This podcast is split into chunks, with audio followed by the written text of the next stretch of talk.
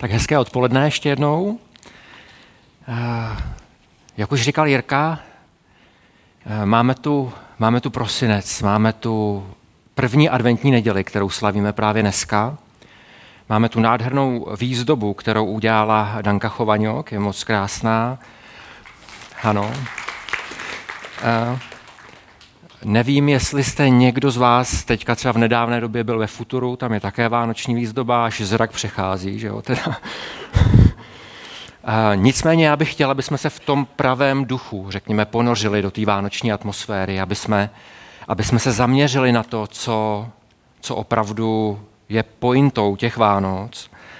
Máme hezkou grafiku a já mám i připravený obrázek, který už za mnou vidíte. Je to, je to živý Betlém, kde si zasedl čan, který myslím, že opravdu evokuje uh, už to, tu atmosféru toho chlíva. A jako první s dovolením přečtu verš, který uh, to odstartuje.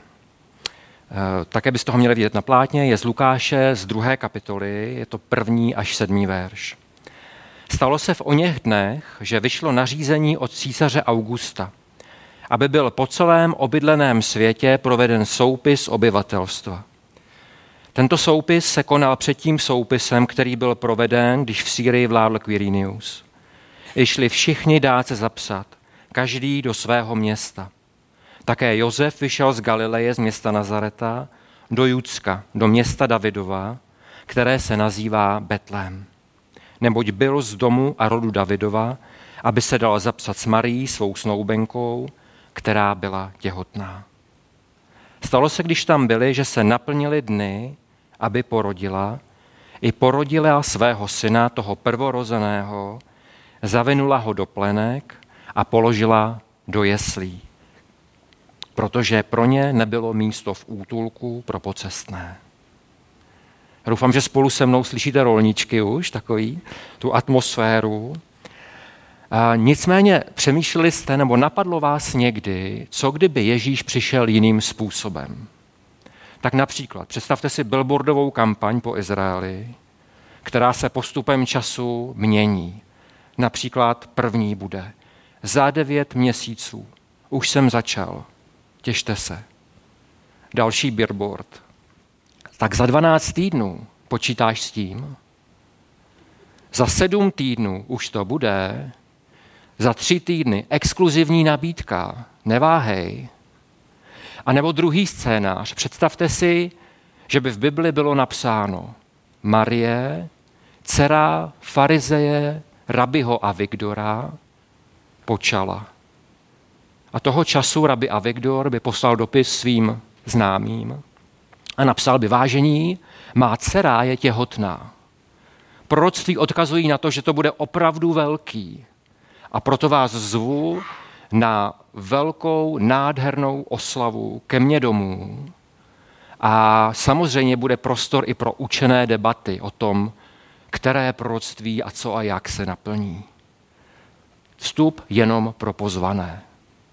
A nebo třetí scénář, který by byl třeba o tom, že jednoho krásného večera jdete ven, jste v Izraeli, jdete pro dřevo na oheň a v tu chvíli se rozzáří všechny hvězdy mnohem silněji než obvykle, napříč oblohou. Měsíc začne zářit jako, jako slunce ne jedna kometa, ale hned několik komet křižuje oblohu a všechny kreslí srdce. V tom se ozve silný hlas a říká, toto je můj milovaný syn, toho poslouchejte. Lidi z bázní padají na zem, včetně vás, když jdete pro to dřevo, a klaníte se a prostě vás jímá obrovská bázeň. Víme, že žádný z těchto scénářů, ani, ani jakýkoliv jiný, skutečně nenastal. Že se to stalo tímhletím způsobem, těmi jesličkami, který jsme viděli. A při otázce proč, mně přijde, že koleda s velkým K, tak se jmenuje ta píseň, od pana Marka Ebena, nám říká, nebo dává odpověď. A já s dovolením uh, zarecituji refrém té koledy. Jenže dny se krátí a mnohem dřív se stmívá. Už vyšla hvězda, za ní zlatá hříva. A z téhleté hvězdy naděje vyplývá, že světlo přijde i do našeho chlíva. Nemyslím si, že by pan Marek Eben psal o tom, jak to vypadá u nich doma. To, to ne.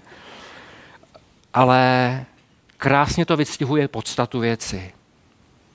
Ježíš nepřišel způsobem, který by byl jenom pro někoho. Exkluzivní nabídka, kdy musíte zakleknout do bloků a vystartovat, abyste to stihli.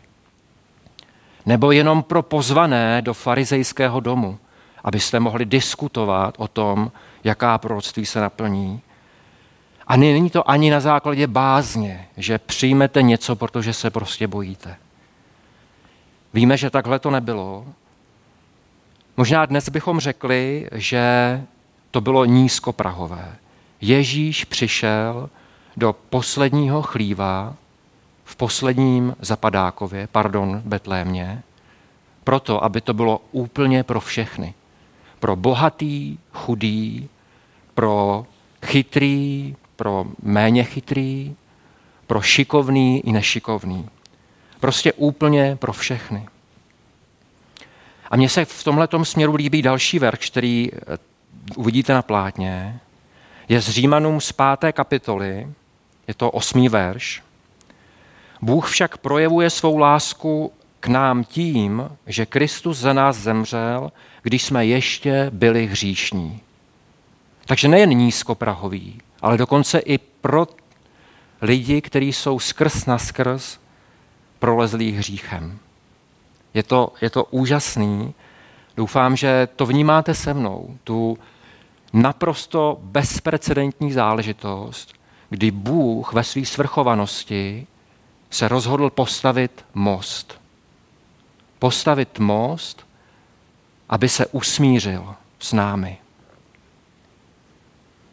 Je to, je to opravdu fantastický, uh, nádherný. Ale teď se na to celé pojďme podívat z druhé strany. Ublížil vám někdy někdo? A teď nemyslím, že jdete do sámošky, máte krátkou polední přestávku, berete dva rohlíky a vlašák, běžíte k pokladně a u pokladny rodinka se třema plnýma nákupníma vozíkama pospíchá, aby v té frontě byla před váma. Tak tenhle způsob nemyslím. Nebo třeba, že vám někdo zasedne místo, poslední v MHDčku, nebo na vás pustí dveře, když vidí, že máte přece dvě plné tašky. Tenhle způsob nemyslím. Myslím, jestli vám někdo ublížil způsobem, že když si na, tom, na to teďka po letech vzpomenete, tak stále cítíte, jak vás bolí srdce. Stále vnímáte nějakou jizvu, která tam někde je. A nebo možná trochu jinak. Nebo pracujete v práci, ale jeden z vašich kolegů si myslí, že by tu pozici, kterou zastáváte vy, on dělal líp než vy a dělá všechno proto, aby na tu žili usedl. Nebo se někdo posmívá široce tomu, když ve svém životě počítáte s Bohem. Těch způsobů může být strašně moc.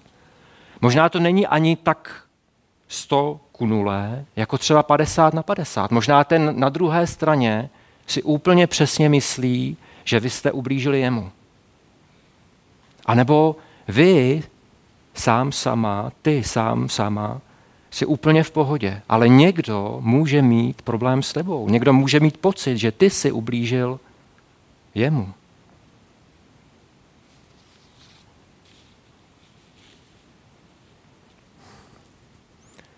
Přátelé, nechci mluvit o tom, co a jak v těchto situacích dělat, moralizovat nebo něco takového. Vím, že to je velmi těžký a já tady nejsem pro tohleto.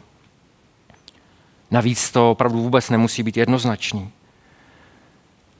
Fascinuje mě nicméně, a možná fascinuje není úplně to správné slovo, když lidi jedné krve z jedné rodiny spolu roku, roky nemluví kvůli tomu, že se mezi nimi něco, něco vyštěnilo. A dokonce ani, a promiňte mi ten výraz, smrtelná postel, tohle zarputilost nedokáže rozmělnit, nedokáže eliminovat, nedokáže odstranit. Je to, je to opravdu velmi smutný. Takže já nechci moralizovat, ale chci mluvit o tom, co udělal Ježíš tehdy. Chci mluvit o stavění mostu, bezprecedentním stavění mostu.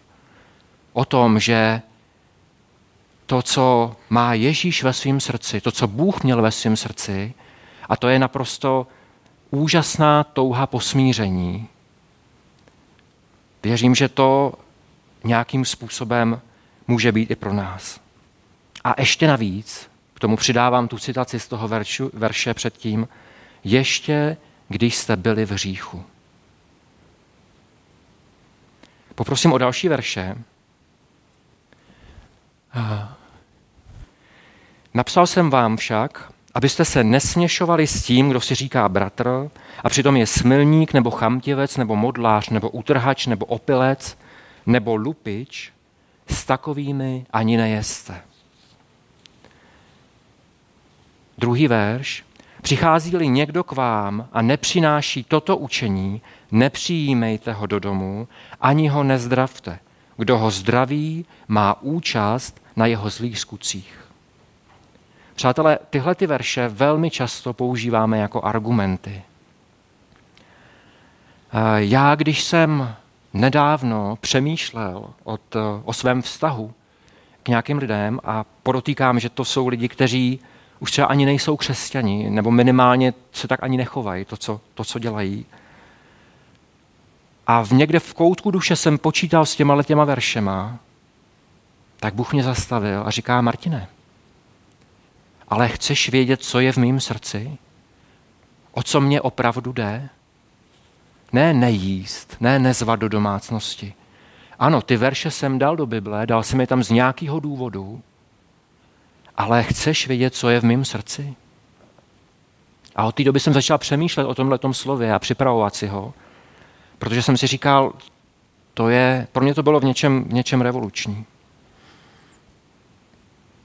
Takže jak to máme, přátelé? Máme to tak, že někoho pozdravíme úctivě, aby se neřeklo, a pak si říkáme, ale víc po mně nikdo nemůže chtít. Bůh mi řekl, mě jde o tvoje srdce. Mně jde o to, ne co kdo udělal tobě, ale jde mi o tvoje srdce. Protože chci, aby bylo podobný tomu mýmu.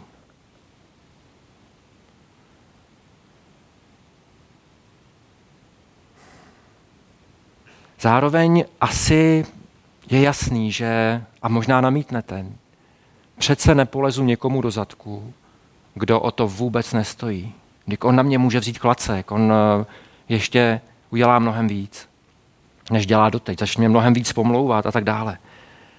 A říkám, nechci dávat konkrétní návody. Chci mluvit o tom, jaké to je, když chceme aby boží srdce bylo v našem srdci.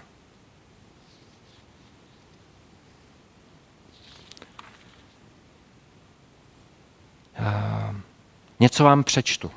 Omlouvám se, bude to trošku delší. Bylo to v jednom kostele v Mnichově, kde jsem ho spatřila. Plešatého, zavalitého muže v šedém svrchníku. Hnědý plstěný klobouk svíral v rukou.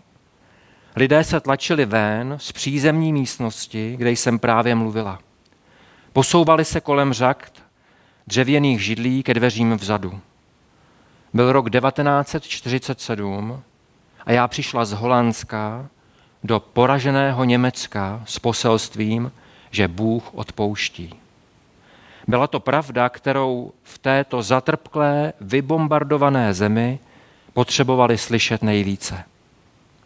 Zírali na mě vážné tváře, neodvažujíce se docela uvěřit. Po přednáškách v roce 1947 nebyly v Německu žádné otázky. Lidé v tichosti vstávali, v tichosti sebrali své věci, v tichosti opouštěli místnost. A právě tehdy jsem ho uviděla, jak se prodírá proti proudu ku předu. V jednom okamžiku jsem viděla svrchník a hnědý klobouk, v následujícím modrou uniformu a čepici se štítkem, na níž byla lepka se skříženými hnáty. Najednou se to vrátilo. Ta ohromná místnost s ostrými světly nad hlavou, ta smutná hromada šatstva a bod na podlaze uprostřed, ta hanba kráčet nahá kolem tohoto muže. Před sebou jsem viděla křehkou postavu své sestry, ostře vystupující žebra pod kůží tenonkou jako pergamen. Becí, jak si byla hubená. To místo bylo Ravensbrück. A muž, který si teď razil cestu ku předu, byl dozorce, jeden z nejkrutějších. Teď byl přede mnou ruce vstažené. Krásné poselství, Freulin. Jak dobré je vědět, že, jak říkáte, všechny naše hříchy jsou na dně moře. A já, která mluvila tak nenuceně o odpuštění, jsem se raději hrabala ve svém zápisníku, než abych se dotkla té ruky. Nepoznal mne. Ovšem, jak by si vzpomněl na jednu vězenkyni mezi tisícovkami žen. Já si ho však pamatovala, i tu koženou rukojeť byče houpající se na jeho opasku. Stála jsem tváří v tvář jednomu ze svých věznitelů a připadalo mi, že mi tuhne krev. Ve své řeči jsem se zmínil, pardon, ve své řeči jste se zmínila o Ravensbricku, řekl. Byl jsem tam dozorcem. Ne, nepamatoval si mne. Ale od té doby, pokračoval, jsem se stal křesťanem. Vím, že Bůh mi ty kruté věci, co jsem tam dělal, odpustil ale rád bych to slyšel i z vašich úst, slečno. Znovu natáhl ruku. Odpustíte mi? Blanka poznala, možná další taky. Autorem tohoto textu je Corrie ten Boom, uh, holanděnka, která s celou svojí rodinou byla uvězněná za to, že pomáhali židům. Moc z jejich rodiny to nepřežilo, ona ano. A fascinuje mě to, že ona se vydala do Německa. Ona po vzoru Ježíše postavila most na území, kde byli lidi, kteří nadšeně poslouchali Hitlera, kteří volili NSDAP. Šla tam a začala jim vyprávět. To, že se pak setkala tady s tím dozorcem, s jedním z nejkrutějších, je další příběh.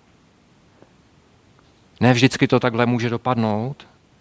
Jak říkám, někdy ten člověk na vás může vzít hůl. Tady v tom případě Kory uh, s velkou boží pomocí, věřím, tu situaci zvládla a tomu člověku ruku podala a přijala jeho prozbu o odpuštění.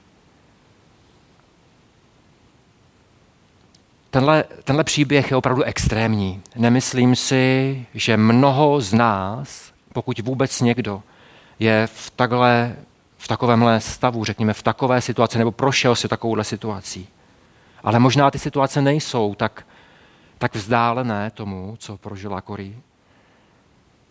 Každopádně vidíme, a mám za to, že se mnou všichni budete souhlasit, že tenhle příběh je zcela jistě o božím srdci. Že to popisuje to, co má Bůh ve svém srdci. Touhu po smíření, touhu po odpuštění. A poprosím o poslední verš. Je dlouhý. Můžete si ho přečíst sami, já ho nebudu, nebudu celý číst, ale přečtu jenom konec je z Lukáše 6. kapitola, 27. až 36. verš a jako všechny verše dneska jsou z českého studijního překladu.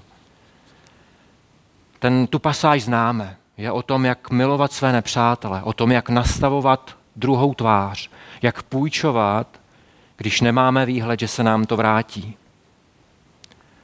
A mně se moc líbí poslední, řekněme závěr tady té téhle stati.